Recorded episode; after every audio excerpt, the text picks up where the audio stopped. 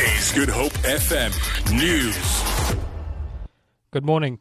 Police have launched an investigation into the death of a 13 year old boy at Bonteheuwel. Nathaniel Davids's body was found hanging from a pole at the local train station with hands and feet bound late yesterday.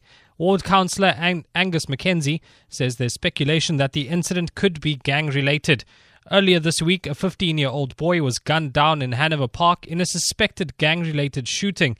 Dorian Solomon sustained multiple gun- gunshot wounds to the head. Head of the Department of Political Studies at the University of the Western Cape, Keith Gottschalk, says the DA is unlikely to fire Helen Zille over her social media activity. Zille is being investigated to determine whether she breached the DA's federal constitution. She recently tweeted that colonialism was not necessarily bad. Gottschalk says Zille draws many votes for the DA. I think the DA would hesitate to remove one of their biggest vote catchers, but very clearly they need to ensure a procedure that never again can she write on Twitter without it first being cleared by her professional media and public relations staff. Before this, also said one or two things on Twitter which she would never say in speeches or in writing articles for newspapers. So there does seem to be a need for a procedure to prevent this ever happening again.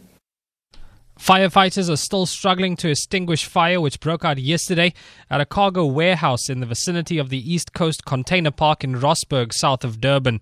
Clouds of, uh, clouds of smoke are still billowing over the city. Two people, including a firefighter, are being treated for smoke inhalation and burn wounds at hospital.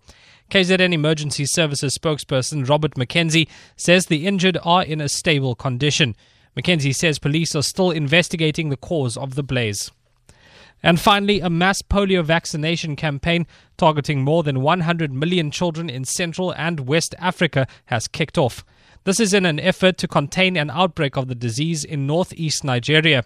Mass displacement caused by, caused by fighting between the militant group Boko Haram and Nigerian forces has raised fears of a regional outbreak of the highly infectious disease.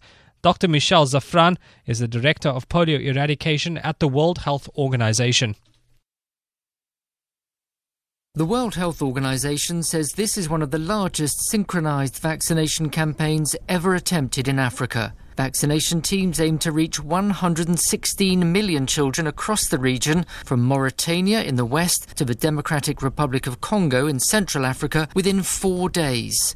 The campaign was prompted by the discovery last year of four cases of polio in the northeastern Nigerian state of Borno, where an insurgency by militants of Boko Haram has caused widespread displacement.